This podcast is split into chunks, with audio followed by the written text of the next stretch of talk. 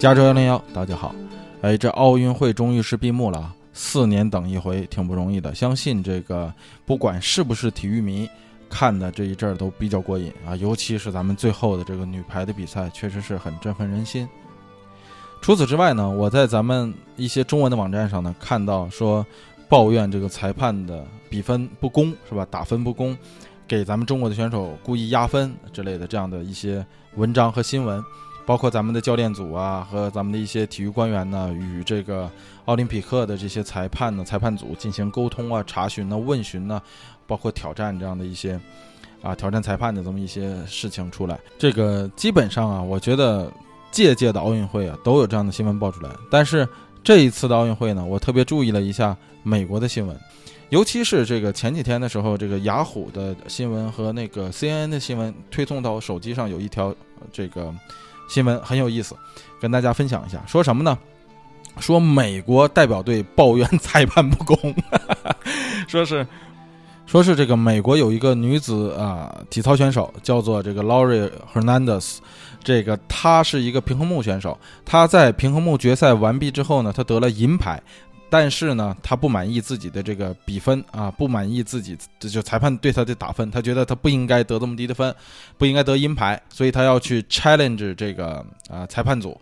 也就是对这个裁判进行挑战，或者说进行问询。那这个新闻呢，着重并不是说这个裁判打分高还是低，因为这个事儿比较主观。这个底下有一千多条的评论呢，这属于一个比较热点的新闻了，在美国。那这种主观的这种裁判呢，大家的讨论点并不是说你这个裁判的分到底是不是打的公正不公正，大家的集中点呢，或者这个新闻的集中点也是集中在说。为什么要交三百美元？你这个数是怎么来的？为什么我要交三百美元才能去 challenge 你的裁判？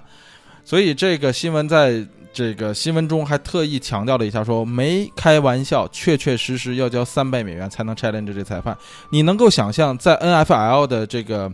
比赛中，呃，这个就是美国的这个橄职业橄榄球比赛联盟。啊，这橄榄球联盟比赛中说，如果一个教练想去 challenge 或者说想去挑战一个裁判的判决的话，他难道要付一张支票给这个裁判，然后才能去挑战呃这个判决吗？说如果在网球比赛中，一个网球选手要挑战鹰眼的话，啊，大家知道那个网球的挑战鹰眼，说难道要？给三百美元才能去挑战那个鹰眼吗？说这为什么在奥林匹克这样一个国际型大赛的过程中，说你要去挑战和问询裁判，你要先交三百美元，这简直是太不可思议了，并且这个，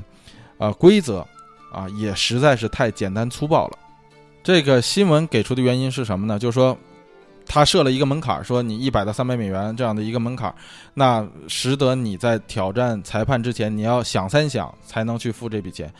可是你这个没有道理啊！你如果是公平，你你的这个裁判如果不公正的话，你就应该去接受人们的挑战才对。所以这个新闻的这个美国这个新闻着重要说的，其实就是这么一件事儿。比较逗的是，这个美国的一些网友在这底下的留言呢，其中有一条非常搞笑，让我觉得特别，我看了我也想乐。他说什么？他说：“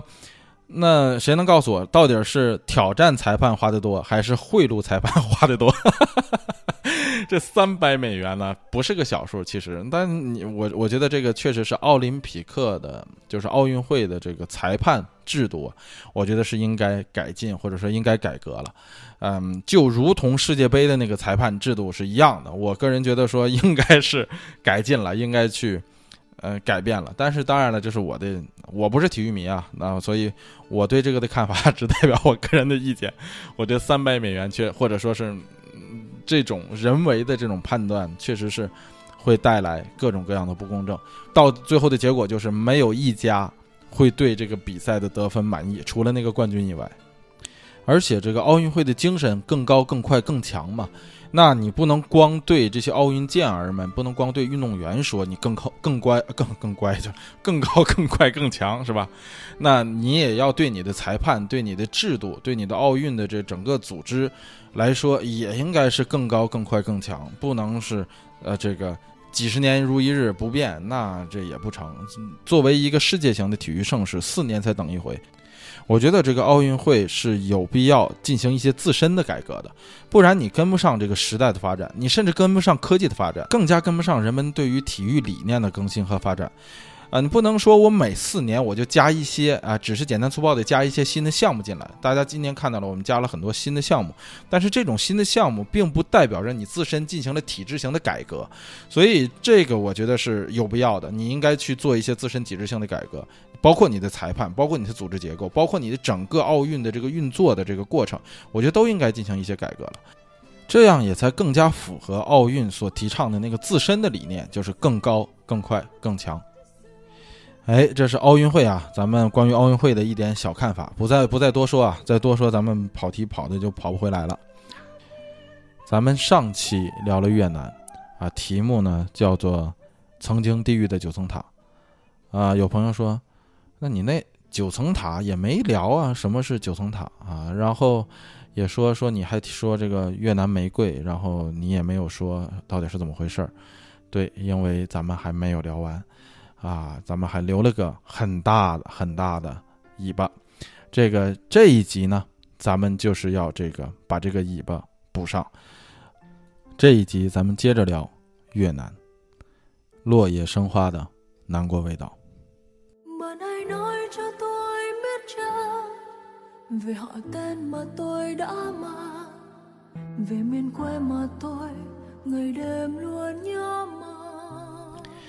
咱们上一章说到啊，这个越战之后啊，逃出来的这个有大概全球啊有大概三百多万难民，那其中的一半呢啊一半一半也就是一百多万其实都是华裔，呃，尤其是到了七十年代末一九七八年左右的时候，这个中国和越南啊交恶打仗，然后越南的自身开始产生了这种排华的势力。哎，这个造成了很多的这个越南的华人啊，华裔不得已啊投奔怒海。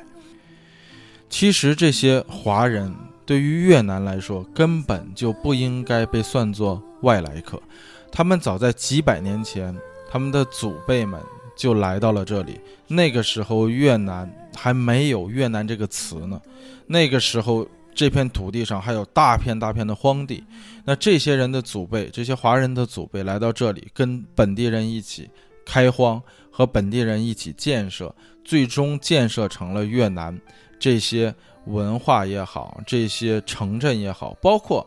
在西贡市就有一个非常大的唐人区，叫做堤岸堤岸唐人区。那这一片曾经以前被叫做小香港。那这面的所有的街道啊、建筑啊，你都能看到中文，啊，包括街道就叫做这个孔子街、老子街什么这样的，这个古代圣贤的中国古代圣贤的这样的名字。而且华人除了给当地带来呃各种丰富多彩的文化和这个商业之外呢，还建设了很多的学校啊、医院呢。而且在越南的这个法越战争，也就是越南独立战争之中，还有这个越战啊，对这个美国人打仗的这个过程之中，这些华人也都献出过生命，献出过鲜血的，跟这个国家一起战斗，站在一起的。所以他们根本就不是这里的客人，他们是这个越南这个国家的主人。结果你在七十年代末的时候，将这些华人大批大批的赶下海呀。这些人真就是投奔怒海。这个香港有个导演叫许鞍华，大家都知道。许鞍华导演在一九八二年的时候有一部啊，我记得好像是一九八二年有一部港片，就叫做《投奔怒海》。这个片子的主演有林子强和刘德华，我只记住这两个人。嗯，一九八二年呐，那个时候的刘德华一脸的稚嫩。啊，你别说刘德华了，当初的那个林子祥啊，还是一一股青春范儿了。这个片子说的就是这个越战结束之后，然后越南政府如何迫害，搞这种政治迫害，搞得这个有点民不聊生，最后不得已投奔怒海。哎，这这片儿是不是个禁片啊？我忘了啊。咱们上一章的时候说过，说光香港当初就接收了二十万的越南难民。那这些二十万的越南难民啊，当然不是全部都留在香港啊，最后转分给其他接收难民的国家。不过咱们说这个二十万是什么意思呢？就说这二十万你看到的到香港的有二十万，那你看不到的又有多少人命丧在大海之上呢？又有多少人逃不出来的呢？这个数目绝对要比那二十万要大得多。而且除了香港之外啊，像什么泰国呀、柬埔寨呀、缅甸呐，凡是越南周边的国家，还有马来西亚呀，都有这个越南的难民不断的乘着船出现，然后他们被关在这个难民营里。这个难民营啊，嗯，跟这个贫民窟呢，呃，有点像，但是又不一样。呃，首先来说，难民营的生活水准不如贫民窟，就是还不如贫民窟呢。然后呢，难民在难民营里是没有自由的，你是不能够随意的出这个难民营的。呃，你必须要和当地呃隔绝开的，因为你是难民，你还不是国民，是吧？而且像这个马来呀、印尼这些不是移民国家，他们也不能够，他们只是暂时性的接收。这些难民，包括香港也是这样，他暂时性接收，他不会把难民转换为自己的这个国民，他们是等待其他国家，尤其是西方国家，像澳大利亚呀、加拿大呀、美国呀这样的移民国家去接收啊，包括英国去接收这些难民，所以这些难民就被暂时的圈在了难民营里，没有自由，而且难民营里的生活条件啊，是硬件设施是非常非常的差。嗯，有一部关于难民营的电影，这个前一阵非常流行，叫做《第九区》，相信大家很多都看过。那那个电影虽然是说的是外星人的事儿啊，外星难民的事儿，但实际上它是很好的影射了现实中难民的这种情况。哎，这怎么又说到电影上了？哎呀，咱们这个节目实际上是一个影评类的节目。大家可以想象一下，有多少这样的越南难民，在马来西亚、在泰国、在香港的难民营里，在这样的条件下。一蹲就是八年、十年，哪儿都不能去，只能在难民营里待着。有多少人在难民营里出生？又有多少人在难民营里死去？又有多少人在难民营里虚度了自己最美好、最宝贵的青春年华？他们往前不知道自己的出路在哪儿，往后是一个回不去的家。所以你可以想象他们的处境啊。所以。在那个时候，就形成了一种国际型的危机，就是越南的难民实在太多了，一出来三百多万呢，你这个怎么分配，是吧？你不可能让他们回到越南去，越南政府会迫害他们，所以这个时候呢，国际的这个救援组织就开始组织这个人道的力量，然后就组合各个国家来接收这些越南难民。那接收最多的当然得是美国和法国了，因为你自己捅的娄子，你自己得负责，是吧？那这里头，美国和法国的责任最大，那接收的必然也得是最多。美国呢，接收了总体越南难民的一半儿左右，那总体是三百多万，那美国一共接收了一百五六十万。那西方的其他国家里头也是根据责任接收。法国，咱们刚才说了，这个责任它是西方呃欧洲国家里头它是最大的，它接收了二十五万。呃，像澳大利亚呀、加拿大这样的移本身就是移民国家的国家啊，也负担了一样的责任。那澳大利亚接收了十六万，加拿大接收了十五万，呃，前苏联还有东德也都相应接收了啊。一个是前苏联接收了十五万，东德接收了八万多，然后英国接收了五万多，其他的一些欧洲国家也相应接收了啊一定数量的越南难民。包括一些亚洲的国家和地区，也都相应接受了约一定数量的越南难民，啊，只不过这里头美国接收的是最多的，但是美国一开始的时候也不是很情愿去接收这些越南难民，呃，尤其是刚刚打完越战，这个美国本地的这些国民呢，就美国原有的这些国民对这个越南的难民的好感度是非常的低的。啊，大概只有百分之三十多的好感度，所以这个当这个难民潮来的时候，美国的内部有非常大的来自民间和政界的这样的抵抗，或者说是不情愿，尤其是到了后期的这种啊排华运动，就是西贡已经陷落之后的再逃出来的这些人呢，和西贡陷落之前和打越战时候逃出来的这些人还不大一样。在越战结束之前啊，陆陆续续逃出来的这些人呢，大部分是社会的上层人士啊，是南越社会当时的上层人士。这些人或是政府官员，或是军队的一些啊人员的家属，或是一些美军当时啊驻地的一些和他们有关系的一些人员。所以，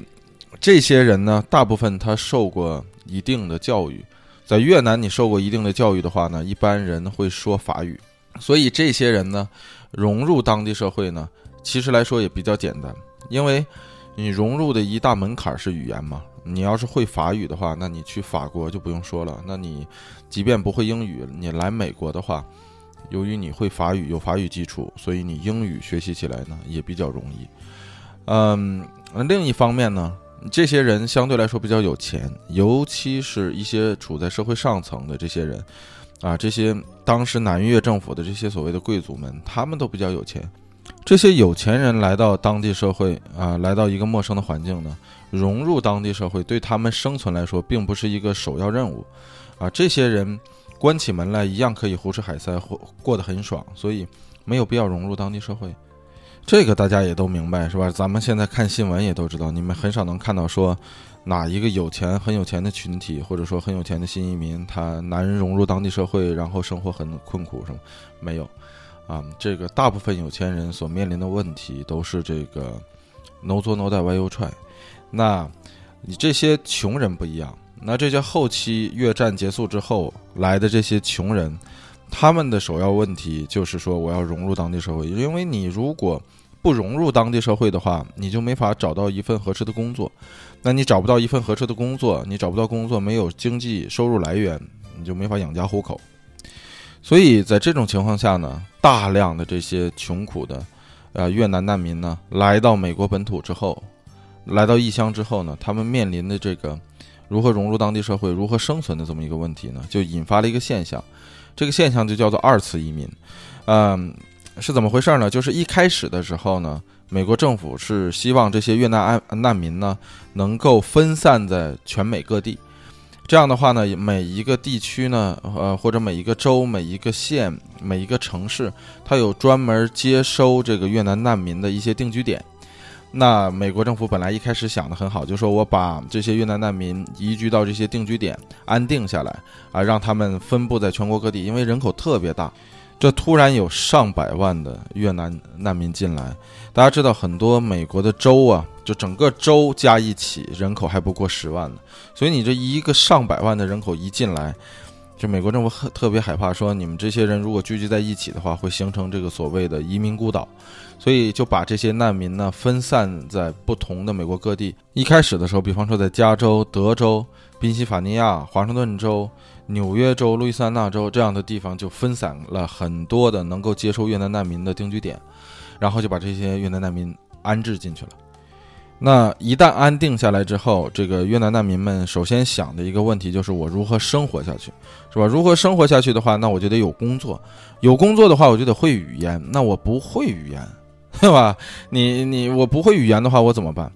所以尤尤其是这些难民，你想啊，你把你关在像马来西亚呀，像咱们刚才说的泰国呀，包括香港啊，什么这样的。啊，难民营里关上了十年八年，你的整个人的这个接受能力、学习能力，所有的东西都退化了。而且这些难民大部分都是就是有家有业的这些中年人啊，有家无业的这样的中年人，你让他们去重新学习一个这个语言呐什么，这是非常困难的。所以这些人首先想到的是，那我要跟我的同胞们在一起扎堆儿，扎堆儿以后呢，我们就能够有自身的需求。这个有点像。唐人街一样是吧？你这唐人街其实就这样。我一旦扎堆儿以后呢，我就活得比较有安全感，而且呢，我们可以在一起做一些事情。所以这些难民马上就会开始第二次移民，在美国本土内的流动。那在美国本土之内的这种啊流动，对于越南人来说会怎么流呢？大家这么一想也会知道。首先看地图，你看越南的那个地方，它属于亚热带和热带的这个气候区，所以这个地方是非常温热的。那大家这么一想就知道了，如果是一个越南人，他住在这个宾夕法尼亚或者是纽约州这样的，一到冬天下大雪，死冷死冷的地儿，呃，自己受不了，所以他就会向比较温热的美国地区去流动，那必然就像德州啊、加州啊和路易斯安那。那大家可能说到这儿的时候会想说，加州很好理解是吧？这个。那么好的地儿，谁不愿意去呢？那德州呢，跟越南的气候确实是很像啊，温热潮湿，很像。那为什么路易斯安那是怎么回事呢？这个其实路易斯安那和德州这一片的这个海湾，大家知道叫做墨西哥湾。那越南来的这些人都是什么人呢？都是大部分都是渔民。渔民最擅长的当然是捕鱼了，是吧？你从朝就业也很容易，所以这些越南人就来到这个墨西哥湾一带驻扎下来，哎，开始捕鱼。这也就是为什么，如果今天你去德克萨斯州或者是路易路易斯安那州的这些沿海城市，你能够看到大量的越南移民和这些移民的后裔们。那加州就更不用说了，加州本身呢就是，呃，越南移民啊，越南难民的最大的安置点。那由于这个最大的安置点，那聚集的难民本身就多，再加上在二次移民的时候，这个有很多安排到其他州的这些难民的亲属和朋友就在加州。所以这大家一打招呼说来我这儿吧，这气候好，什么都不错啊，那你就来这儿吧。所以就很多的越南移民呢，直接从其他州就移到了加州，经过二次移民，这样加州就很快的成为了啊这个全北美最大的越南移民的聚居区。加州到目前为止所持有的这个所包括的总体的越南移民的人口大概要接近一百万。啊，这个没有具体精确的统计数字，但是肯定是在八十万到一百万之间。其中一小部分的越南移民呢，由于他们可以说广东话，可以说潮州话，所以他们可以很轻松的和中国人啊进行交流，所以他们选择了住在唐人街呀，住在中人这样的这个聚居区。那更多的越南移民呢，他们选择了扎堆儿就住在一起啊，越南人和越南人住在一起，这样形成了在加州形成了很多这样规模型的。啊，越南人的聚居区，其中要说最出名的，那还得说位于洛杉矶地区下面的一个叫做 Westminster 这个城市里的一块越南人聚居区啊，这个城市叫做威斯特敏斯特市啊，如果翻译成中文的话，这音译。那这个聚居区呢，就是非常著名的小西贡。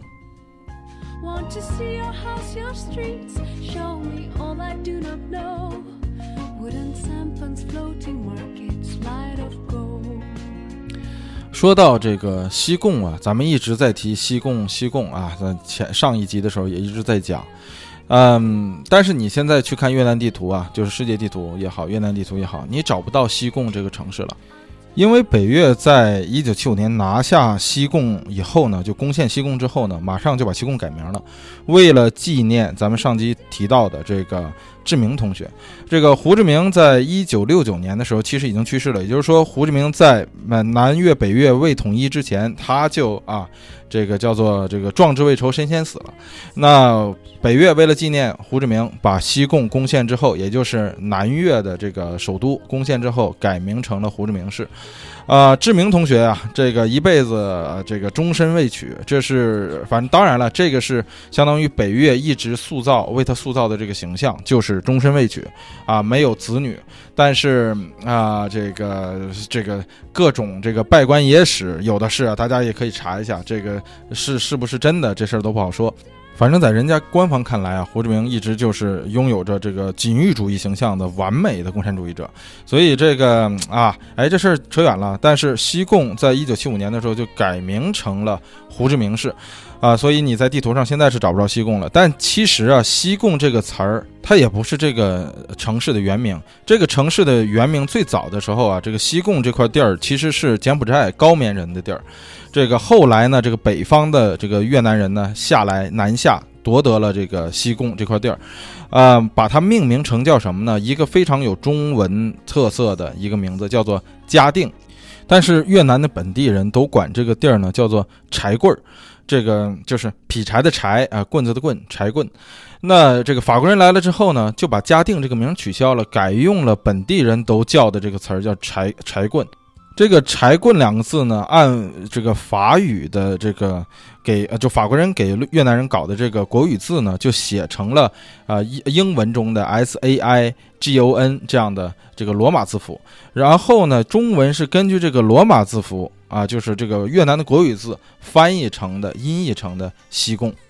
所以这个就是很周折。其实你要是按越南人写的话，应该是写成“柴棍”才对。但是，虽然西贡现在在地图上被抹消了、被取消了，改成了胡志明市，但是这些逃往到西方国家的这些越南难民呢，仍然在心目中为这个西贡保有着一块一块，这叫什么挪威森林？因为他们觉得说，只有这个城市叫西贡的时候，才是我真正啊，我的记忆中的那个那块故土。所以这些越南人来到加州，来到洛杉矶，在这个咱们刚才说的这个温呃 Westminster 这个城市里面聚集的时候，就为他们聚集的这块地儿命名成了小西贡。而这个小西贡呢，就慢慢的成为了整个北美流难出来的这些越南人心中的那一块精神首都。当你走在这个小西贡的话，如果大家来这个洛杉矶旅游的话，或者就住在本地的话，你去小西贡那儿看的话，你就能看到很多的这种。又像越南又像中国的各式各样的建筑和文化，比方说啊，这个有一个大厦，这个是卖这个就是各种百货商场的，就相当于一个百货商场。这个百货商场上面有三个越南文啊，有有有一行越南文。这越南文你要是拼写的话呢，啊，或者按越南人本地的这个发音的话呢，应该叫做“法劳头”。法劳头，你一听“法劳头”啊，这我我的发音可能不是特别准啊。但是大家听这个“福老头”像什么？像福老头是吧？但实际上，这个“福老头”这“福老头”这个在越南语里是对应哪三个汉字呢？就是“福禄寿”。福老头呢，就是这个“福禄寿”三星啊。除了这个三星以外呢，还有三洋，一个叫三洋超级市场，这也是一个非常大的越南的一个超级市场。哎，其实说到这个越南人开的这种商业呀，或者说超级市场啊，还有一些买卖啊，在洛杉矶特别的多，在呃 rose me 啊，就是 rose me 啊，在 El Monte 啊，都能看到有很多的这个越南的超级市场。这个越南超级市场，其实你要真正进去一走一看的话，你会恍然觉得说自己是在一个华人超级市场，就是华人开的超级市场。因为里面的大部分商品，你一看都是跟中国人的饮食习惯特别相似的这样的商品，甚至这个品牌呀和这个标签全都是中文的。嗯，呃，这个尤其说到标签，基本上越南的超级市场，你看它的这个牌楼上，这个牌子上写的全都是汉字，然后加上越南的那个国语字，加上英文，这三个三个三种文字标注，呃，所有的标签也都是国语字、汉字加英文标注。而且这个商品吧，你凡是能在华人超级市场买到的商品，在这里也都有卖啊。从白酒到老干老干妈，你全都能买到。而且价格呢，相对来说还非常实在啊。有的时候甚至比华人超级市场的那个价格还要低一些，这个非常的啊有意思。所以越南超级市场我经常去，哈哈。哎，咱们有机会再讲这个超市的事儿啊，咱们咱们这这里不提。哎，除了这些基础的商业之外呢，啊，包括像什么百货商场啊、超市啊、便利店呐、洗衣店呐，还有各式各样的这种基础服务的一些商业之外呢，因为大家知道这个，呃，新移民一来，一般干的都是这几项基础服务的这种商业啊。那么除了这些之外呢，越南人还带来了相应的一定的文化，那有越南人专门的天主教堂，还有越南人建的寺庙。这个越南人很多信佛教，咱们上一集也说了，并且还有越南人建的这个道观，这个大家可能不知道。这个越南呢，啊，在在在咱们包括咱们呃国家的咱们国内的这个南方靠海的这个有很多人是信道教的，那这个越南人也是这样，有很多越南人的信仰其实是道教，啊，这是话话说出来有一个小插曲，挺有意思。呃，我有一个好朋友是，呃，就是越南人。啊，越南来的，但是他来的时候他还很小，他家是一个典型的越南的难民的家庭，因为。他在越南，就是他本人呢，在越南刚出生，也就是一两岁的时候，他的父母就带着他家里的所有的这个兄弟，因为他家一共哥四个，这个带着他这哥四个啊，就是家里的孩子，然后和父母六个人一起就逃难，从越南漂泊出来，在中转了泰国、马来西亚，然后又到了，呃，在难民营里，就是慢慢慢的长大，到了夏威夷，最后又从夏威夷周转到了加州。然后在加州才扎下的根，他家其实就是啊，宗教信仰其实就是道教，但是比较有意思的事儿是什么呢？就是他并不知道自己家是信道教的，因为他从越南出来的时候，就他们家从越南逃难出来的时候，他还太小了，他才一岁多，根本不记事。这中转了这个马来西亚的难民营，中转了到了这个夏威夷，中转到了加州。到了美国的时候，他已经是三四岁了，所以那个时候正好是人开始记事的时候。他记事的时候就开始受西方的教育，所以他整个就是已经一个被西化了的美国本地人的形象。所以他对这个东方的文化其实也并不是很了解了。呃，最逗的是，他一直以为自己家是信佛教的，所以他交了一个这个缅甸的女朋友，当时还是女朋友，现在已经是他老婆了。这个在他俩这个要完婚的这个时候呢，他的这个大哥代表着他全家，然后跟他一起去女方家里去去拜礼。这个拜礼的时候呢，这个大家知道，这个缅甸人呢，大部分都是信佛教的，人家是女方家就是信佛教的，所以这个在唠家常聊天的时候，女方的父母就说说，哎，那个我听我们家小谁说说你也是呃，你们家也是佛教徒是吗？但这个我们这哥们说，对对对，我们家也佛教徒。他哥在旁边，他哥懂啊，他哥统统他说说兄弟，你知道咱家是道教吧？逗死我了，差点婚都没结成。哎呀，这个举这个例子啊，其实就是想跟大家说啊，在越南呢，也有很多人是信仰道教的，这一点来说呢，也是非常的东方，非常的中国。而越南人的这个家庭理念呢，也是这种孝悌啊，跟中国人一样这样的孝悌理念。这些都是这个越南人带到啊美国的一些啊越南本地的文化，其实跟中国的文化也是非常的像。咱们刚才说了，另一个呢，在你在洛杉矶的时候，你打开呃电视机，你收看本地的一些台的时候，你翻翻翻，你就会翻到一些越南台。那这些越南话的电视台，它里面放的新闻，当然它都是用越南话放的。那比较有意思的事儿是什么呢？当你看这些越南台的时候，你时不常会看到一些中国的电影和中国的电视剧，但是都是用越南话配音配上去的。其实越南的流行文化在早期的时候受这个港台、受大陆影响是非常大的。那这个越南里面的现在流行的一些电视剧呢，很多都是咱们呃港台和大陆过去以后翻译成呃越南话来配音的。我有一次在这个小西贡逛街的时候，在他们超市里头，我就听到过一首，呃，用越南话演唱的《上海滩》。你听，那那个那个那个感觉非常别有一番风味。呃，不过现在啊，这个大家也都知道，整个亚洲文化都受这个韩流啊影响。啊，韩剧呀，韩星啊，现在对这个亚洲文化的影响，这种流行文化的影响特别大。那越南呢也不例外。所以现在呢来说呢，啊，包括泰国啊、越南呢，它这种流行文化都在被这个韩流冲击着。慢慢的，这个港台包括大陆的这种流行文化，也渐渐的就失去了自己的特色，也就失去了自己的竞争力了。那你看，咱们聊过了这个商业，聊过了这种文化啊，还有包括宗教。那越南人对美国的另一大影响，那咱们终于就要聊到啊，这我最喜欢聊的餐饮业了。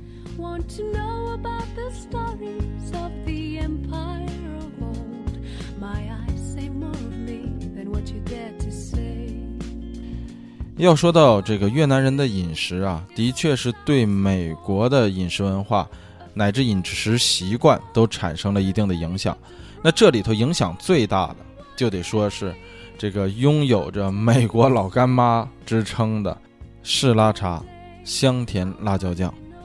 常来美国玩的朋友们，或者说就居住在美国的朋友们，肯定都知道，这个士拉茶辣椒酱啊，在美国就相当它的这个流行程度，就相当于在中国的那个老干妈辣椒酱的那个香辣豆豉的那个流行程度。在美国来美国的朋友们不可能没吃过这个辣椒酱，因为无论你是在中餐馆还是在西餐馆，都能够找到它的身身影。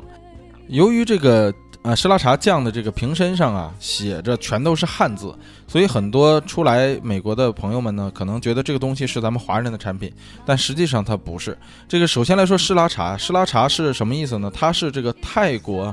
的一座小城的名字，叫湿拉茶。这个湿拉茶这个小城呢。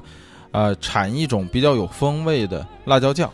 呃，但这个辣椒酱的创始人呢，这个施拉茶的酱的这个品牌的创始人呢，并不是泰国人，他是一位地地道道的越南人，他叫这个陈德，他英文名叫 David David Tran 啊。咱们说到这儿的话，可以说一下这个越南人的姓氏啊。这打个岔啊，这个越南人的姓氏大家都知道，主要是以阮姓为主。这这个越南，凡是这个姓阮的，就跟这个咱们中国姓张、姓王的一样，姓李的一样，特别的多。这个阮姓呢，在越南语里的发音呢叫做阮我的这个发音也不是特别准，但是它的这个越南的这个国语字的拼音写法呢是 “n g u y e n”。很多的人发看到这个越南的这个软性的时候，它发音是 “nguyen”，其实它不是 “nguyen”，它是 NUN。哎，那软往下呢？姓陈的、姓黎的、姓郑的、姓武的、姓裴的、姓杜的，在越南的这个姓氏中，这都是非常大的大姓。那这位这个 David 陈，这就是他的这个中文名叫陈德。这个陈在越南里呢是第二大姓氏啊，他的这个越南语的拼音呢写出来呢就是 T R A N train，这是打个岔啊。他家呢，早先在呃一九七十年代初的时候呢，他就是做辣椒酱的，在越南。你看有一次呢，他的这个兄弟从泰国回来，带了一瓶这个泰国的湿辣茶甜面酱啊，甜面酱就是湿辣茶这个辣椒酱，然后他就尝了一下，他觉得嗯啊这个味儿不错啊，我能做的大概比这也还能再改变改变，能比这好。结果他就做出来了一个非常好吃的这个酱。那但是他这个只是大家都觉得说他自己这个做的不错，但是还没有等到真正的去投入生产的时候呢，他这个大家都知道，七五年的时候，这个越战结束了，然后呢西贡陷落，这家人呢就后来就跑出来了，跑出来以后呢，陈德就是一开始呢居住在波士顿。但是他有亲戚居住在加州，他就给亲戚打电话，他说：“你们那边产不产辣椒啊？波士顿这地儿不产辣椒，所以人家亲戚说来不来？我们这儿辣椒有的是。”哎，他就来到了加州。他最早的时候就居住在咱们之前所说的那个越南人在呃洛杉矶的另一个大的聚居区，就是 Roseme，就是柔斯密。他就来到柔斯密，然后跟他的家人一起做了一个家庭作坊，做这个他自己改良过以后的湿拉茶酱。很快生意就起来了。他在柔斯密市呢，就是 Roseme 呢，他就成立了一个叫做汇丰食品啊有限公司，就专门生产这一个产品，就是湿拉茶辣椒酱。啊，二零零九年的时候，他的这个湿拉茶甜面酱就已经年产三万多吨了，市值超过五千万美元。哎，他用的这个红辣椒都是产于墨西哥和加州的这个两地的。嗯，他自己说啊，他说除了新鲜，我们没有秘诀。他这个辣椒到从采摘到这个开始加工，整个过程不可以超过两个小时。所以这个东西啊，一下子就铺展开了，先从加州整个红遍整个美国。呃，你现在就凡是到任何一个美国再偏远的地方，你也能够买到这个湿拉茶辣椒酱。这个酱流行到的这个程度啊，实在是太流行了，以至于啊，这个在二零零三年的时候，这个美国有一位华人啊太空人，就是这个坐航天飞机上国际空间站的这一个华裔，叫卢杰。他在二零零三年上太空站的时候，就怀里揣了一瓶这辣椒酱上的太空站。所以这个辣椒酱啊，说来也有意思，它可以算得上是头一个进入到太空中的亚洲食品。那大家可能会说，那零三年的时候，杨利伟不也上去了吗？对，其实杨利伟就比卢杰晚上去了那么一段时间。如果杨利伟要早上去点的话，那宫保鸡丁可能就是第一个了啊。那没办法，那杨利伟晚了那么一段时间。这个杨利伟，不过杨利伟升空的时候呢，在太空中这个飘行的时候呢，这个围绕地球呃飞行的时候，这个卢杰当时就在国际空间站里。所以这个卢杰当时吃着施拉茶这个辣椒酱的时候，还跟杨利伟打过招呼，就是他们俩之间还通过信，而且这个卢杰还用汉语在当时在对这个飞行中的杨利伟呃通了电，啊，对用汉语对他进行了表示这个祝贺啊，同时祝贺这个中国的载人航天的成功，哎，这个是一个非常有意思的小插曲啊，嗯，这个不过咱们跑题了，啊，这咱们还得接着说回到吃啊啊，除了这个施拉茶酱。之外呢，越南人对美国饮食的另一大影响，那咱们就得说一下这个越南米粉。呃，越南米粉大家都知道，它的这个粤语的拼音呢，越南话的拼音叫做 P H O。很多人呢，啊，我我已经听过很多的人这个发错这个音了。这个音很多人会读成自觉的啊、不自觉的会读成 fo 或者 f 这个不对，呃，它这个不是 photo 的那个那个发音那个 o，它应该是。发，它它的这个发音，如果你实在记不住的话啊，这个有一个非常简便的方法是什么呢？就是 f u c k 那个词儿，你把 k 去掉啊，你发音的时候不读 k 的那个音，就是发，这个词就跟那个越南话说 pho 这个发音米粉的这个发音的这个音是一模一样的，基本上。也正是因为这个词的发音跟 f u c k 那个词特别特别的像，或者说基本上一模一样，所以在很多的那个越南米粉店里头，他都故意借这个音的谐音。我记得在呃 Rosmi 还是 El Monte，我忘了，曾经就有一家越南米粉店，它叫做呃越南米粉王，它叫米粉王那个店，它的这个英文它怎么写的呢？叫 Fucking，但是 King 嘛不是王的意思嘛？那 Pho 这个发就是米粉嘛？法 king，呃，就是他用的这个谐音。不过他家的这个米粉，他家这个发呀，真算不上是 king。这越南米粉的这个发 p h o 啊，这个是咱们刚才说了，这是越南的这个国语字。那这个越南的南字这个发怎么写呢？咱们上期不是说过吗？这南字怎么来的？如果感兴趣的同学没听过的话，可以听上一期。这个发的南字呢，特别有意思。这个发的南字呢是。米大米的米，然后加一个皮皮肤的皮，加一个叶一页书两页书那翻页的页哎，米皮叶就是发，这男字也太简单了，一看是吧？那香蕉就是黄里白啊，葡萄就是吐了核吃，啊，橘子就应该是扒了皮儿吃，啊，汽车如果要是现在男字的话，那应该是轮轮轮轮四个轮，那就是汽车，哈，这这是开玩笑。所以我但这举这个例子什么意思呢？就是说。大家可以从此你也能够看得到啊，就是由此看得到说这个难字写起来确实是太复杂，啊，本来汉字写着够复杂的了，结果它是难字是完全由汉字组成的，这它这太麻烦了。所以普及为什么普及不开呢？就是因为这个，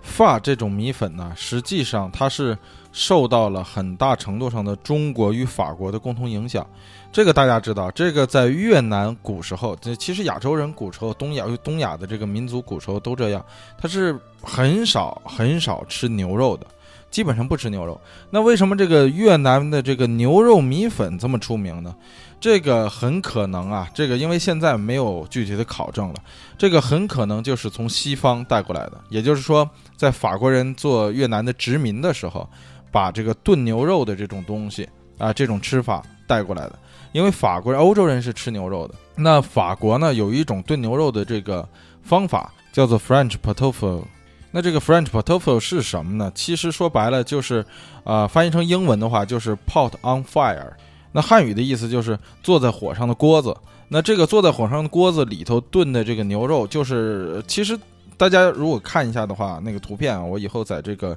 图文资料里跟大家分享一下。很简单，就是。啊，胡萝卜，然后洋葱，一堆一堆的东西啊，就是土豆啊，什么东西，就是就是你再加上牛肉，你就搁一起炖炖炖炖炖，炖烂了，这就是 French p o t o f o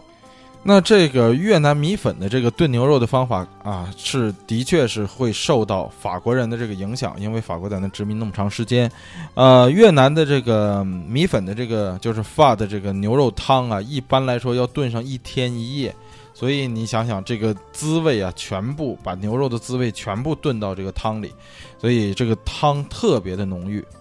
那咱们说它受中国的那个影响是哪儿呢？那就是那个粉儿本身啊，越南米粉那个粉本身。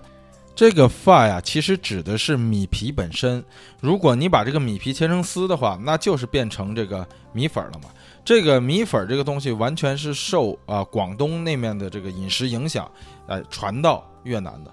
而这个越南米粉呢，最开始流行的呢是在越南北部地区流行，因为那个那个部分它靠近这个中国，受中国的影响比较大，受中国的这种烹饪方法影响比较大，所以最早的时候是在北越的地区比较流行，尤其是越南的华裔华人喜欢吃这个东西，所以越南人也总说说这个越南米粉是受很大程度上的这个中国的影响。那随着这个越南的难民在全世界铺散开，呃，这个越南米粉这个发啊这个东西呢，在全世界也就铺散开了。那最早流行的是在香港。然后美国、澳洲，包括欧洲，逐渐的就铺散开。我常常有朋友来呃洛杉矶，我常常请他们吃的第一顿，因为呃咱们中国北方人比较讲究什么上车饺子下车面嘛，所以这下车第一顿一般我都会带他们去吃这个 越南米粉。有一家店特别好，叫做啊法搜牟。那这个法搜牟在 Vanas 那面，就是洛杉矶的一个小的 city 啊，挨着 Burbank。那那面有一家这个法搜牟啊，其实家连连锁店，就是越呃翻译成中文叫做呃越南呃第一米粉店。这个洛杉矶的啊，就是南加州的这个米粉，就是粤粤式米粉呢，基本上可以算得上是毫不夸张的说啊，可以算得上是全世界最好吃的越南米粉了，要比甚至比这个越南本土的这个越南米粉店还要好吃。所以这个法搜牟呢，是相当于是洛杉矶本地来说，它不算不上第一，也能算得上第二好吃的米粉店了。如果来洛杉矶的朋友们呢，我。建议大家一定要吃一次这个越南米粉，因为你在别的地方，甚至在越南，你也很难能吃到 这么好吃的米粉。哎，在这里啊，听咱们这期节目的朋友们，啊，大概是你很难能在其他的地方找到这样的第一手资料了啊。呃，什么呢？呃，如果你在一家米粉店吃米粉的话，你尤其在加州的米粉店，你经常能看到。嗯，甚至在越南也是这样。你在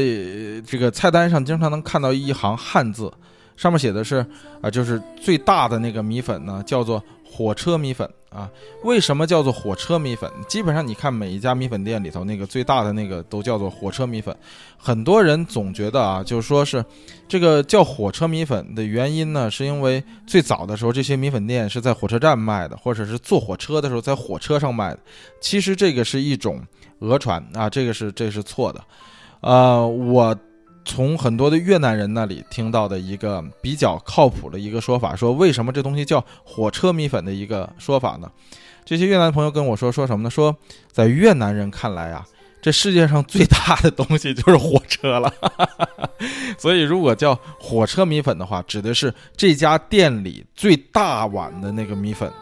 哎。这个最大碗的米粉就叫做火车米粉，就有点像什么呢？有像有点像咱们在北京吃炸酱面是吧？那叫什么叫海碗？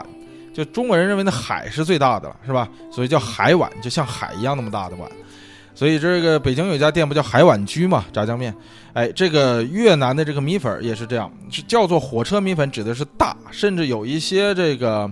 加州的一些米粉店，他把这个头号米粉换成叫做啊，不叫火车米粉，叫做飞机米粉。那你想，飞机上怎么可能吃米粉呢？对吧？所以它也是指的是说啊，这飞机比火车还大啊，实际上不可能嘛，飞机怎么可能比火车大呢？所以，啊，不过就大概这个意思吧。所以这个火车米粉指的是像火车那么大的一碗的米粉。那这个吃米粉的时候，大家会看到他会给你上了，除了上一碗这个米粉以外以外呢，还会给你上一个冷盘。这个冷盘上面有啊绿豆芽，有这个绿的柠檬啊，还有那么一到两片切的这个很薄的辣椒。那最后上面会盖一个非常清香的一种绿色植物，这种绿色植物就叫做 basil。那咱们中文呢，管这种植物就叫做九层塔。如果喜欢做饭或者说喜欢吃的朋友们嘛，肯定对九层塔不陌生。因为你凡是到台湾餐馆去吃饭的话，你点三杯鸡，这个三杯鸡里必然就放九层塔。这个九层塔是一种非常清香的一种植物。这个在咱们北方啊，很少有人这个吃这个九层塔，因为这东西就是一个调味剂。呃，放做三杯鸡啊，做茄子啊，你炖茄子的时候可以放一点点，这个味道会提升的特别的。有一种说不出来的一种清香。那说回到这个米粉，怎么怎么用这个冷盘呢？就是说，你先把这个绿豆芽泡到这个汤里，然后你把你把这个九层塔的这个叶子撕下来，不要呃用它的那个茎啊，用用把叶子撕下来，把叶子撕下来扔到这个汤里。呃，根据你的口味轻重，你可以放多放少。像我这样比较重口味的，我就把它都放进去，然后挤上一点柠檬在这个汤汁里头。调调一下这个酸味，哎，你这个时候这个米粉就可以吃了。但是还不止如此，因为如果你想吃好这个米粉，还必要有两种调料。这个你在所有的米粉店你都能够看到有这两种调料，一个就是咱们刚刚说过的士拉茶，那另一个呢就是海鲜酱。这个海鲜酱跟蚝油很像，但不是一种东西。你把这两种酱拿过来，然后拿一个小碟，一般它在这个越南米粉店呢，它都有一个小的四碟。你把这个湿拉茶酱和这个海鲜酱一比一挤到这个小碟子里，然后用筷子把它和和和和和和均匀了以后，把米粉里头的这个牛肉拿出来蘸着吃，蘸着这个酱吃，特别的好吃。那来到洛杉矶或者来到加州的朋友们，你可能觉得，哎呀，这个当地的这个啊西式的东西、墨西哥的东西啊不合你的胃口，那你又不想去华人区吃那个天天你在国内都能吃到的中餐，那我强烈建议就应该去尝试这个越南米粉，也就是发。那说到这个米粉啊发，它咱们刚才也说过了，这个东西呢是受到中国和法国的影响非常的大。啊，在越南北部开始流行开来的。那你说越南本地人吃的是什么呢？就是说，如果他没受啊法国和中国影响的话，那那个最原始的越南人，他们有没有什么原始的那个呃吃食呢？那就得说到一个和发这个很像的另一种米粉，这个米粉叫做本。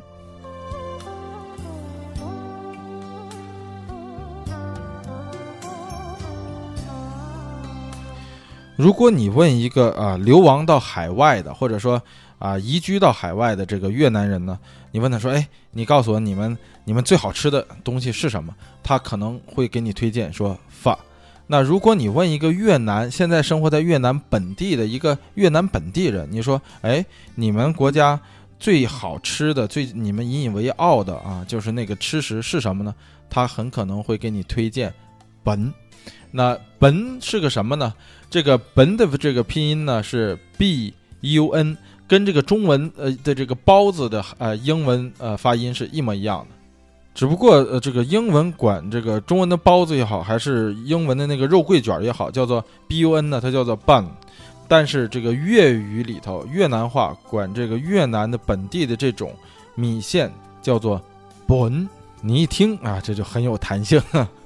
这个本呢跟发是从形状上就不一样，这个本呢更像咱们这个广西桂林米粉里头那个那种米线，就是圆的，然后稍微比较粗的。这个发的这个米线呢是非常细的，而且是有棱角的，像四方形，是用咱们不刚才不说吗？其实它是米皮儿，然后用刀切成的丝，所以它的每一条呃米线都是四方，你切开这个断面都是四方形的。那本就不是，本是圆的，你切开以后是是圆形的。而你吃本的时候呢，这个本里头很少加牛肉，呃，一般都是猪脚啊、猪肉啊什么这样的，就是非常，你一看就是非常传统的亚洲食品。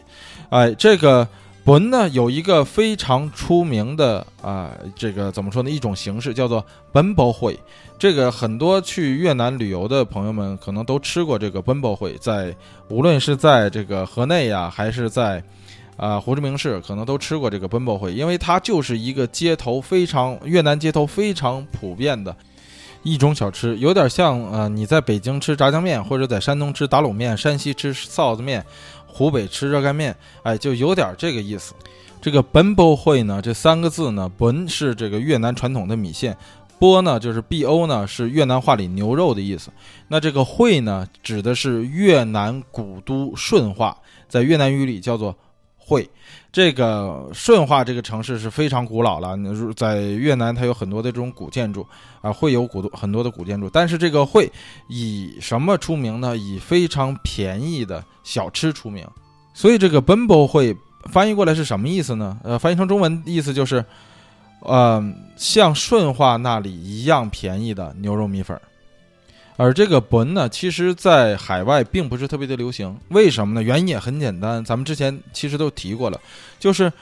呃，最初逃出来的这些越南人，他们都是有华裔血统的，或者说他们大多数都是华人，所以这些华裔血统、华人血统的这些越南人，他们更喜欢吃的是这种具有受中国和法国影响的这样的发，所以他们第一批这些人在海外驻扎下来以后开的这种米粉店，都是以发为主。基本上是没有本的，那本后后期在海外是什么时候出现呢？是在，呃越南，呃在一九八六年改革开放之后，慢慢的有一些越南本土的这个本地人，或者是以探亲的形式，因为有些家人他都跑到海外来了，你的这个亲戚都跑到海外来了，哎，这时候你不排华了，你又开始啊互相攀亲戚认亲戚了，是吧？啊，都到海外来，有的是留学呀，有的是探亲这种形式，哎。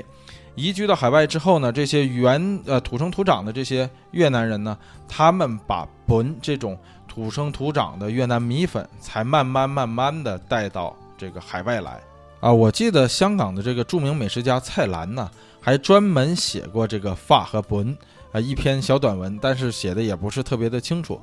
啊，因为在香港有很多的，咱们之前说有很多的越南的难民嘛，所以他们先是带来的，也是先带来的发，后来才有的本。那说到像这个发，说到像本这样的越南本土特色的小吃呢，除这两个之外呢，还有包括像碎米饭呢。下卷儿啊，还有法困呢，这些都是非常具有越南本土特色或者亚越南风情的这样的小吃。大家如果有机会的话，去一家越南餐厅，你也可以都尝试一下。尤其这个碎米饭，我是比较推荐的。但是这个东西太不流行了啊，在这里咱们就不再多说了。啊，下卷儿也是这样。啊，包括咱们这说的这个法困也是这样，很多这个朋友可能对这个都就连这个发可能都没尝过的话，咱们说法困就有点扯得太远了。那咱们说的这些呢，还都算得上是具有越南本土特色的。就你一提到你说啊，这个东西肯定是越南菜，或者说肯定是亚洲菜，但是咱们下面要提到的几个，那就让你初次见面的时候，你都很有可能看不出来这个是越南菜了。这就是咱们所说的，这个法国人在印度支那殖民了上百年，所对当地带来的这种餐饮风格的影响，也就是具有浓烈法式风格的越南菜。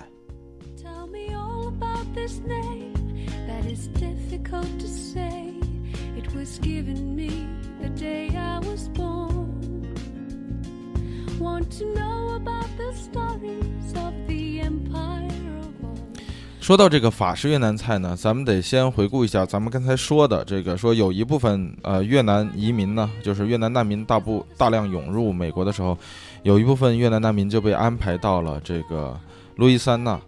呃，有一部分难民呢被安排到了美国的北部啊和这个东部，但随着时间的推移，很多人就往墨西哥湾这块去移动。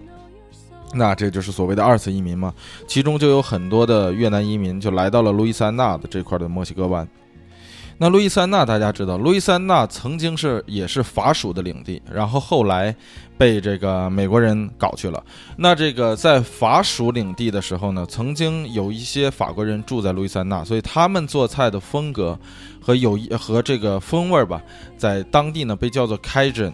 这个 Cajun 这这种食物呢，很多人认为它是这个法国风味的，实际上这个也不是很准确，因为 Cajun 它其实是一种在美国才有的法国风味儿，啊，这有点像法式的越南菜一样。Cajun 要说的这个直白一点呢，它应该属于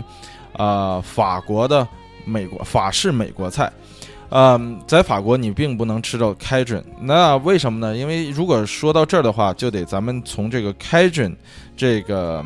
这个词的由来谈起。那开准在一开始的时候指的是什么呢？这个词儿的拼写是 C A 呃 J U N C A J U N 啊，这样的拼写叫 Cajun。那这个词儿一开始指的呢，是专门指从加拿大流亡到路易斯安那的。这些法国人，因为啊呃，英国和法国曾经在加拿大打过一场仗，然后呢，法国输了，这样呢，英国人就把法国原本在这个加拿大的一些法国人啊，原来是在这个加拿大的，叫做这个这个 Acadia 的这么一个地方啊，现在是属于加拿大的 Nova Scotia 这个这个这个省份吧，哎，原来在这块待着的这些法国人，殖民到这儿的这些法国人就被英国人给赶跑了。这法国人往哪儿跑呢？当然是往北美的其他法属殖民地跑。那其中就是有一大片地，就叫做法属路易斯安那。那这些法国人就带着在加拿大的这些家什，就往啊美国这边跑，跑到这个啊法属路易斯安那这儿以后呢，就定居下来了。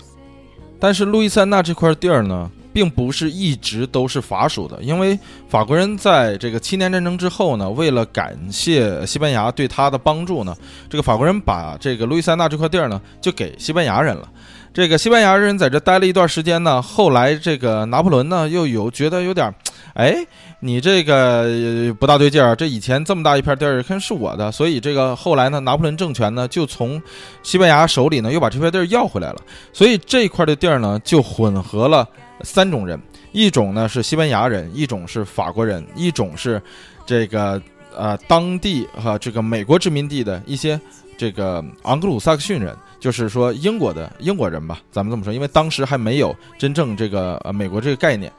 但没过多长时间以后，美国就独立了，然后又没过多长时间以后呢，美国就把这片地儿从法国人手里买过来了，这样的话就有大量的这个美国人开始往这个路易斯安那这片地儿里啊移民往里进。那这些新来的这些啊，来到这个路易斯安那的这这这块地儿的这些美国人呢，就管当地的这些从加拿大逃难过来的这些法国人称为 Cajun。实际上，这些人的真正名称应该叫做 Acadian，但是实这个美国人比较没文化嘛，所以就直接管这个这些法国人呢，从加拿大逃难过来的这些法国人起了个外号叫 Cajun，就是这个 C A J U N。久而久之呢，这个 Cajun Cajun 叫习惯了以后呢，哎，这个美国人呢，当地这些美国人啊，就管这些法国人做的这些菜啊，做菜的这个风格也叫做了 Cajun。所以这个开镇 food 呀，就是说这个开镇的这种食品风格呀，这个做饭的这种风格，并不能真正算成法国菜，因为他这个法国人来此地已经有好几百年了，和这个法国本土做菜的这些东西完全不一样了。只不过它只是保留了原有的法国的做菜的一些理念而已，是吧？煎炒烹炸、斧钺钩叉什么的。所以，如果从这个啊硬要较真儿来讲的话呢，这个 Cajun 其实是地地道道的美国菜之一，因为这个 Cajun 这个风格，你只有在美国才能吃得到。而且由于这个 Cajun 这种风格的这个饱受大众的喜爱，所以开镇这种新奥尔良或者说是路易斯安那这种风格的这种菜，已经啊流行在整个北美地区了。那怎么理解这个开进这个味道呢？这个有点像印度人做饭的那个咖喱一样，它是混合了多种香料，然后做做成的一种菜。这个开阵里头可以包括什么辣椒粉呢？红辣椒粉呢？这个大蒜的这个粉呢？啊，晒干磨磨了以后的这个大蒜粉呢？洋葱粉呢？黑胡椒啊？小茴香啊？啊，就是这个孜然呢？是吧？法式的辣椒粉呢？什么各式各样的什么百里香啊之类之类的，这混到一起变成了一种。你要是看那个开阵的那种调料的话，就红乎乎的。啊，他做完菜以后，那个菜上面浇了一层这个开珍的这个呃这个调味汁以后，红乎乎的，然后微辣微甜，呃，当然它也可以可以做的很辣，但是那个甜度和酸度总是那种微辣微甜微酸啊，这么一种混合的味道。那其实很多朋友们，这个你也许没吃过开镇风格的菜，但是说到一个菜呢，或者说说到一个传统的开镇的菜呢，这个大家可能都没吃过也听过，这就是张布拉雅。张布拉雅中文的翻译就叫做什锦菜。有一首小野丽莎的歌，当然这歌原唱不是小野丽莎的，呃，这个原作和原唱都是这个 Hank Williams，，但是 Hank Williams 毕竟啊。太太久远了，所以这个现在最流行的这个版本，就小野丽莎唱的这个版本。那你现在到美国的一些啊，这个乡村饭店，或者说美国的美式的饭店，只要不是卖汉堡薯条那种快餐快餐店的话，这个南部风格的这个饭店的话，你都能够点到张布拉这这道菜。啊，它是什么呢？它是一种就是开菌汁上面炒的，呃，海鲜啊，有这个一般来说是虾，然后加一些香肠、蘑菇和蔬菜。盖到这个饭上，也有的干脆就把这个菜和汁还有饭一起炒了。张布拉呀，就是一个非常非常典型的开郡风格的菜，既是有点像西班牙风格的，你像有点像海鲜炒饭，然后呢又有点像法式风格的，又两者都不像，吃起来呢酸酸甜甜辣辣的，这个风格呢就是路易斯安那或者说新奥尔良的开郡风格。而再等到几百年以后，这个越南人来到此地的时候呢，这个越南难民来到这儿以后呢，一尝当地的这个 Cajun 的这个风格，一看，哎呦，这个风格好啊，这个有点法式啊，这和我们曾经被法国殖民以后的那个那个高档菜的那种风格，哎，吃起来有点像。然后呢，酸酸甜甜辣辣的，和要是做成海鲜的话，因为越南是靠海，一直靠海吃饭，所以越南人比较喜欢吃海物。你说，哎，这个要是做成海鲜的话，味道能不错，哎，或者说做到河做成河鲜的话，味道能不错。这个，所以呢，这个越南人对开镇这个菜的这个发扬光大，在美国起了一个非常大的作用。其中有一家非常流行的，在加州非常流行的这个越南人开的开镇风格的饭店，就叫做 Boiling Crab，翻译过来呢就叫做煮螃蟹。但实际上这家店最出名的并不是那个螃蟹，这家店最出名的是小龙虾。哎，说到小龙虾呀，咱们这里就得聊了，因为在之前啊，在网上有很多的。这个朋友就说：“说小龙虾这种东西嘛，只有中国人才吃嘛，脏了吧唧的，甚至有这种谣言说小龙虾曾经是，啊，那个咱们就不说太恶心了。但是咱们这么说说，呃，很很多朋友都认为说，哎，小龙虾是我们中国人的专利嘛，是吧？是是咱们中国人的专利。在北京的簋街呀，在南京啊，这个马小是出了名的火，是吧？你看这个北呃簋街以前卖什么的我不知道，反正现在满大街都是卖这个马小的，是吧？”而且大家还特别喜欢吃这东西，特别流行。哎，这个说来也比较奇怪。以前一说中国菜，哈，川淮鲁粤四大菜系，然后什么满汉全席一百零八道菜，多了去了。你吃吧，你天天吃，吃一辈子也吃不，也也也可以吃不重样。但是现在你想啊，说说朋友聚会啊，一一看我我经常看我这朋友圈，大家一聚会说吃饭去吧，大家晒这个图片，我发现就这么几种了。现在就是四川火锅啊，然后就是这个肉串儿。然后就是马小这三样没别的，大家你看一出去吃饭，火锅、马小肉串这三样，基本上跑不出去。所以现在也不知道说是生活条件好了以后是吃的越来越丰富了呢，还是吃的越来越单调了。哎，这这是一个题外话。但咱们就说这个马小呢，并不是中国的专利，也并不是说西方人不吃这东西。我跟大家说吧，这个东西西方人爱吃着呢。啊，这个你就看这个 Boiling Crab。这个火的这个程度，我跟大家毫不夸张的说啊，无论什么时候你去 Boiling Crab，你只要他开着门，就这个煮螃蟹这家店，它是个连锁店啊，无论哪家店，只要他开着门，你到那儿都得排半个小时队才能排进去，基本上都是这样。而且它这个里头不光是卖马小，还有这个螃蟹呀、玉米呀、土豆啊。哎，各式各样的这些东西，反正都是用开镇的这个风格做的。你也可以选啊，什么不辣、微辣、超级辣什么之类的这样的风，这样的这个辣的程度的。但是味道呢，都是这种酸酸甜甜辣辣的。这个由于啊，Boiling Crab 这家店这么火，同时又是这个越南人开的，曾经在《纽约时报》上就有一篇文章专门说这个越南人如何将美国的开郡菜啊传承了下来，并且发扬光大。这个就是 Cajun，就是一个非常典型的，这 Boiling Crab 就是一个非常典型的啊，这个越南人继承了法式风格的美国菜的一个例子。那如果说这个 Cajun 这种风格的这个法式越南菜，它属于这个美国菜的，仍然还属于美国菜的一部分，或者说是从美国人手里接过的这杆大旗呢？那下面咱们要说的这道越南小吃呢，它就是这个原生的法式越南食品了。那这个东西呢，就叫做巴米。巴米这个这种越南的呃这个食物呢，如果你跟咱们这个中国人聊呢，中国人可能不不是很知道什么是巴米。但是如果你跟一个老美聊，你说哎，咱们中午去吃巴米吧。他一定会欣然接受的，为什么呢？因为这个东西实在是太符合美国人或者说西方人的口味了。这个东西呢，就是你要是没有一个具体很好的这个汉语能把这个班米这个东西翻译过来，因为班米其实就是越南面包的意思。那这个你要说准确一点翻译这套食物的这个中文的意思呢，它应该叫做粤式三明治。哎，一提到三明治，大家伙就觉得，哎呦，三明治有什么好吃的？这个北北京中满大街也也都是嘛，Subway 嘛，赛百味是吧？这就是非常典型的三明三明治嘛。这东西有什么好吃的呢？而且一提到三明治哈，我相信还有很多朋友们会把这个三明治和汉堡搞混。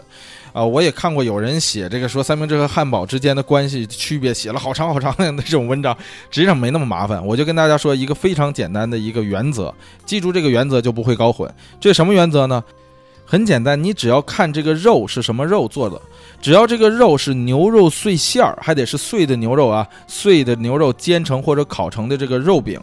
那这个东西就是汉堡，无论它后它这个上面是什么面包，然后中间夹什么蔬菜，只要它是牛肉碎馅儿做的，它就是汉堡。只要不是牛肉碎馅儿的，什么有鱼呀、鸡呀、鸭呀、人呢啊，人不行，这个就是它就是这个三明治。所以这就简单了吧？记住这个原则就不会搞混了。呃，那咱们说回来啊，说这个板蜜确实和 Subway 有点像啊，和赛百味这个三明治有点像。但赛百味这个三明治，你要跟板蜜比起来，那简直是一个地上一个天上。因为这个板蜜呢，比赛百味更实在。板蜜呢是也像法棍儿啊，或者它比法棍儿更大一点，它是一种越南的面包。但实际上，嗯，你要细看的话，你要你要不细看的话，其实跟法棍儿很像。它把法棍儿里头这个面包里头掏空。然后往里头放的这个东西呢，跟三明治的那个感觉很像。有什么呢？有烤的牛肉、烤的羊肉、烤的各种各样的肉。当然你可以随意去组合，然后再塞上什么这个胡萝卜丝啊、蔬菜丝啊，哎，还有一些越南的米粉丝啊。你就是往里什么都可以放，放满了，放的这个面包里面满满登登的。这个面包就相当于这些呃菜和肉的一个 container 了，就是一个容器。然后你把它拿上来。这么吃，哎呦，那个特别好吃。我我可以这么说吧，绝对是能够甩赛百味十条街。这个东西在越南本土和在加州、在美国都很流行。这也不难想象，因为这个东西实在是太符合老美的这种啊饮食习惯了啊，三明治嘛。然后呢，里面又夹了这种呃越南式的烤肉啊和一些蔬菜，外面呢是非常西式的这种面包。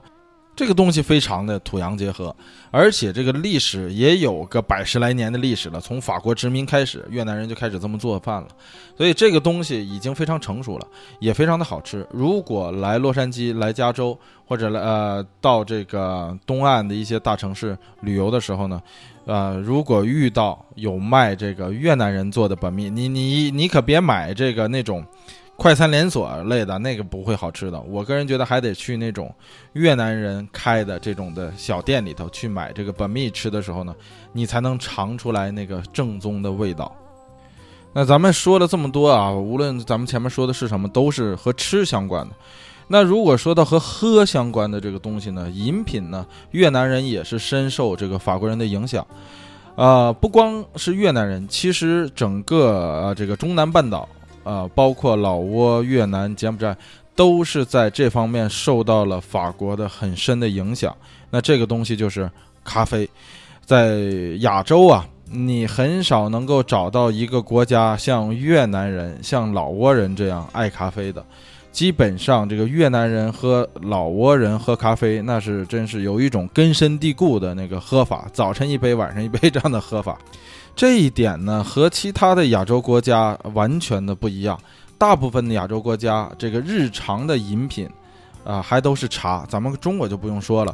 就包括被英国人殖民了这个上百二百多年的这个印度人来说，这个印度人也没有说爱咖啡爱到这个份儿上。印度人还是喝茶为主啊。包括印度里头说茶，就跟中国的那个茶的发音很像，叫 chai。茶在印度仍然是最流行的饮品，但是这个。越南和老挝这样曾经被法国人殖民的这种国家呢，非常奇怪，他对咖啡是情有独钟的，而且和其他的亚洲国家的人喝咖啡不一样。其他亚洲国家喝咖啡，咱们以咱们国内举例子啊，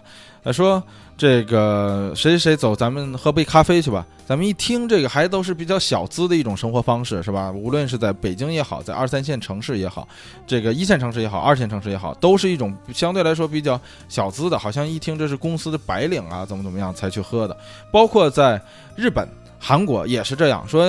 请一个人喝咖啡，这是一说明是一个比较体面的一个地方，俩人可以坐下来谈一谈、聊一聊的。但是这个越南和老挝喝咖啡，就有点像咱们北老北京那种说，走走走，我请你喝碗豆浆去吧，或者说我请你喝个大碗茶去吧，就这种，以是一种非常日常的便宜的饮品，而且这个越南咖啡的味道啊，非常的浓。这个浓呢是，如果你要喜欢咖啡的话，你会特别喜欢越越南咖啡的这种浓烈的味道，啊，它有一种苦苦里带着浓香的那样的味道。嗯，它的做法也非常独特。这个越南咖啡和其他国家的咖啡做法呢，呃，都不大一样。它有一套专门的这个冲泡的工具。呃，一般来说呢，你只要准备一个这个这个玻璃杯或者说是咖啡杯，它上面呢你有一个这个绿的这个托盘儿，就是带着小眼儿的托盘儿，托盘上面放了一个漏壶，这个漏壶也是上面带着小眼儿，漏壶里面呢你会盛咖啡，把咖啡倒到漏壶里面，就是咖啡粉啊磨磨好以后的咖啡倒到漏壶里。然后这个再在咖啡上面呢压一层这个篦子，也是带着眼儿的这样的篦子，把它咖啡粉压紧。这样的话呢，你再把热水倒进去的时候，由于底下的咖啡粉的密度已经被压得很紧了，所以这个热水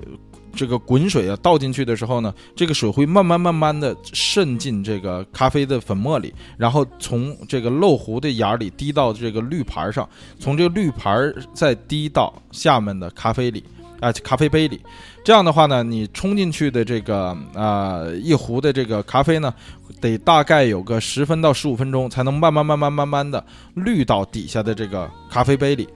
然后你喝的时候呢，不是这么直接喝，一般这个越南咖啡，这个越南人冲自己的咖啡的时候，他会冲完这一杯咖啡以后，他会往里兑什么呢？先加这个奶昔，大家。是这个超市里有卖那种雀巢的那种奶昔，是吧？它那个奶昔，它会加很多这个奶昔，使得这个咖啡变得又苦又甜的一个非常浓重的一种口味。然后加完奶昔之后，拿勺子搅一搅，再往里放冰块儿，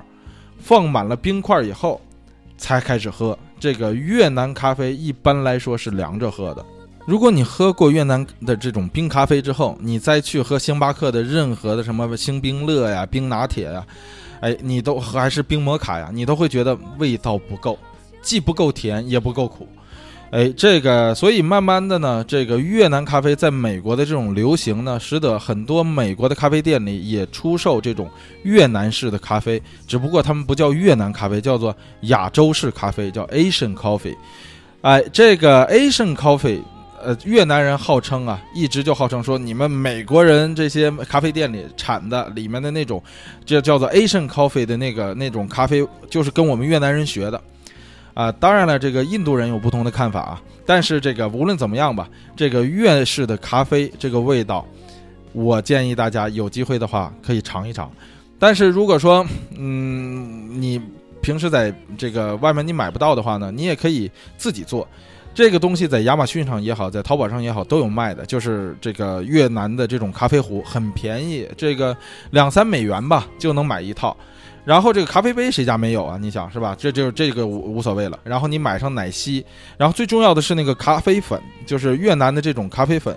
这个咖啡粉有一个专门的越南品牌，叫做这个窗暖，就是应该叫软中吧，软什么我不知道。然后反正中文把它翻译成叫做中原咖啡。这个咖啡粉你在亚马逊上就能够买到，所以这个用这个咖啡粉，用这套越南的这个咖啡容器冲出来的这个越南咖啡的味道就很正宗。只要你兑上适量的奶昔，兑上适量的冰块，你就可以喝到非常正宗的越南咖啡了。